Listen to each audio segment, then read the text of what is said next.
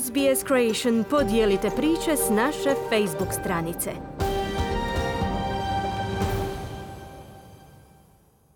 Slušate vijesti radi SBS. Započinjemo vijestima iz zemlje. Broj smrtnih slučajeva od COVID-19 ustanovi za starije i nemoćne osobe u zapadnom dijelu Sidneja se popeo na 13. Iz organizacije Anglicare koja upravlja ovom ustanovom su potvrdili smrt jednog štićenika te utvrdili da je troje drugih testirano pozitivno na virus. Nacionalna stopa smrtnosti od koronavirusa je tako dosegla 93.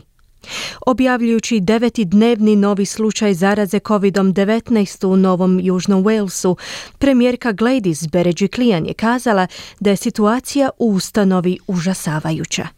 And around the nation, aged care operators need to step up because we know this virus, particularly, is, is has horrific circumstances to people who are aged and have underlying conditions, uh, and there's no doubt uh, it has had a huge impact in this facility. U čitavoj zemlji osobe koje se skrbe za starije štićenike domova moraju intenzivirati svoje djelovanje u sklopu mjera zaštite, jer znamo da ovaj virus ima posebno grozne posljedice za starije ljude ili pak one koji imaju određene zdravstvene probleme. Nema sumnje da ovaj virus ostavio velike posljedice po ovu ustanovu, kazala je Beređi Klijan. Dvije starije žene su također preminule na sjeverozapadu Tasmanije u posljednja 24 sata, čime se stopa smrtnosti u ovoj saveznoj državi popela na 13. 12 smrtnih slučajeva od COVID-19 je zabilježeno na sjeverozapadu Tasmanije, a dvije trećine od ukupno 221 slučaja povezano je sa skupinom za koju se vjeruje da potječe s broda za kružna putovanja Ruby Princess. U Australiji je zabilježeno više od 6700 slučajeva zaraze, a manje od 1100 slučajeva je još uvijek aktivno. Petorica australskih vojnika vratilo se u zemlju nakon što su se zarazili koronavirusom na Srednjem istoku. Iz australskih obrambenih snaga su kazali kako su izvršili šire testiranje nakon što je nekoliko vojnika testirano pozitivno na virus. Četvorica vojnika se nalazi na provjeri dijagnoze u bolnici u Darwinu, dok se peti vojnik nalazi u obvezatnoj karanteni u Brisbaneu. U Saveznoj državi Viktoriji su objavljeni dnevni podaci o troje novozaraženih, no unatoč malim brojkama, premijer Daniel Andrews odupire se pozivima za ublažavanje ograničenja prije okončanja inicijalnog izvanrednog stanja u Viktoriji 11. svibnja. Andrews je kazao kako je vrlo lako predati se mišlju da je najgore i za nas, tvrdeći kako je situacija i dalje vrlo osjetljiva. We saw a, a, a spike in numbers a couple of days ago. We've had outbreaks in lots of different settings right across Victoria. We've also had significant community transmission in Victoria as well. Uh, about prije samo nekoliko dana uočili smo porast u broju novozaraženih. Imali smo izbijanje epidemije na različitim mjestima diljem Viktorije, a također smo imali značajan prijenos virusa unutar zajednice. Oko desetak posto slučajeva zaraza u našoj saveznoj državi je nemoguće pratiti jer se odnose na putnike iz inozemstva. Stanje je drugčije u svakoj saveznoj državi. Neke države nemaju prijenos virusa unutar svojih zajednica, istaknuo je Andrews. Slušate vijesti radija SBS, slijede vijesti iz svijeta. Britanski premijer Boris Johnson je nabrojao pet ključnih koraka koje njegova zemlja treba poduzeti u borbi s koronavirusom prije no što razmotri ukidanje blokada. U svojem prvom javnom obraćanju od oporavka od zaraze COVID-19, premijer Johnson je kazao kako zemlja treba imati kontinuirani pad u broju smrtnih slučajeva i novozaraženih da bi se ono razmotrilo. Jednako tako, Johnson je naglasio kako valja osigurati da se nacionalni zdravstveni sustav uspješno nosi s brojevima te pravladati logističke prepreke u obuhvatnijem testiranju i dostupnosti zaštitne opreme. Johnson je kazao kako Velika Britanija tuguje za žiteljima zemlje koji su izgubili bitku s koronavirusom, u zemlji gdje se broj umrlih preko noći popeo za 674 osobe, premašivši broj od 26.700 preminulih. Španjolska dnevna stopa smrtnosti od koronavirusa od 268 osoba je najmanja stopa u posljednjih šest tjedana, povećavajući nadanja da je najgore i za njih. S više od 24 tisuće smrtnih slučajeva, upravo je Španjolska jedna od najpogođenijih zemalja pandemijom koronavirusa. Podaci ukazuju na veliki gospodarski pad u prva tri mjeseca 2020. godine. U zemlji će se od sutra početi ublažavati mjere ograničenja, odnosno ljudi će moći u određeno vrijeme izaći na ulicu za potrebe vježbanja. Španjolski ministar zdravstva Salvador Ila je kazao kako je od ključne važnosti da Španjolci nastave s prakticiranjem higijenskih mjera te socijalnog distanciranja. No hay que perderle el respeto al virus. We must not lose respect for the virus. The virus has not been defeated yet. We must not lose respect and we ask that these relief measures can be put in place.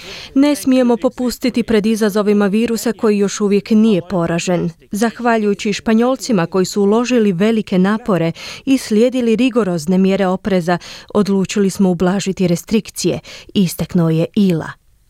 U sklopu navedenih mjera građanima će biti omogućeno kretanje unutar jednog kilometra od mjesta prebivališta. Francuska i talijanska ekonomija su se strmoglavile u recesiju s obzirom na poslovnu neaktivnost izazvanu obustavom rada uslijed pandemije koronavirusom. Europska ekonomija je pala za rekordnih 3,8% u prvom godišnjem kvartalu.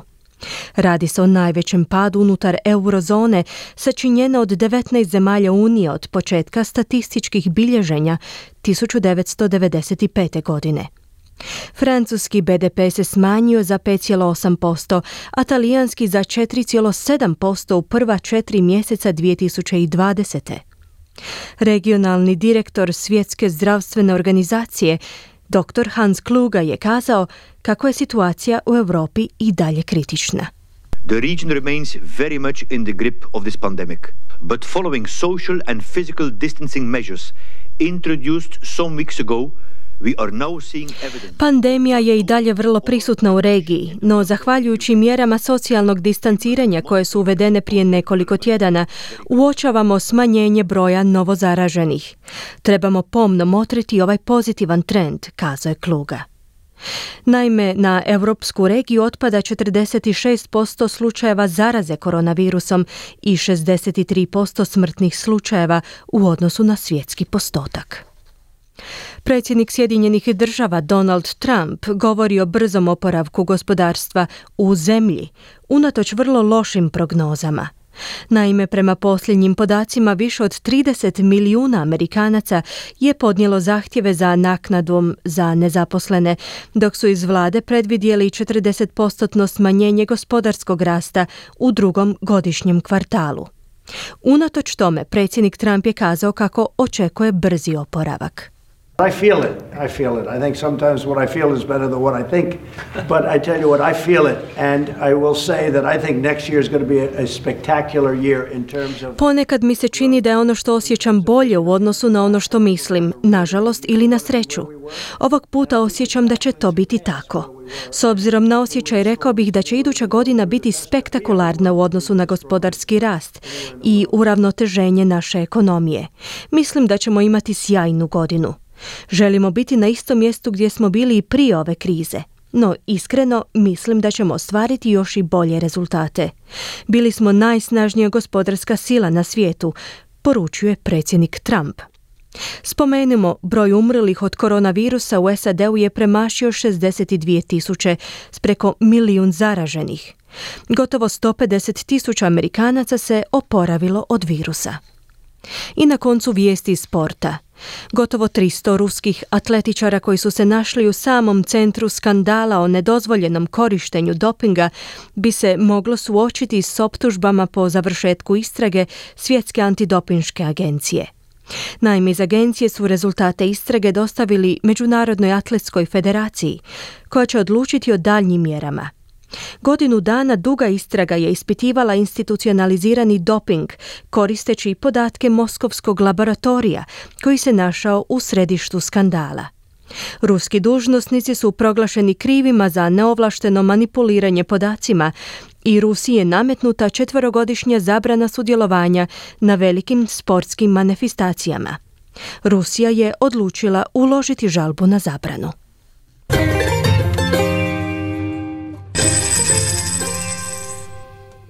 Jedan dolar danas vrijedi 0,65 američkih dolara, 0,59 eura, 0,52 britanske funte te 4 kune i 51 hrvatsku lipu. I na koncu kakvo nas vrijeme očekuje tijekom današnjeg dana u glavnim gradovima Australije. Perth sunčano uz najvišu dnevnu temperaturu do 25 stupnjeva Celzija. Adelaide pljuskovi uz snažne nalete vjetra i 16 stupnjeva. Melbourne pljuskovi 12. Hobart pljuskovi te 13 stupnjeva. Canberra pljuskovi 17 stupnjeva Celzija. Wollongong uglavnom sunčano 16. Sydney slični vremenski uvjeti uglavnom sunčano i 16 stupnjeva Celzija. Newcastle uglavnom sunčano 19, Brisbane također uglavnom sunčano i 24 stupnja, Cairns uglavnom sunčano 31 i na posljedku Darwin gdje će prevladavati sunčano uz najvišu dnevnu temperaturu do 35 stupnjeva Celzija. Slušali ste vijesti radija SBS. Za više vijesti posjetite sbs.com.au kosa crta news. Želite čuti još ovakvih tema? Slušajte nas na Apple Podcast, Google Podcast, Spotify ili gdje god vi nalazite podcaste.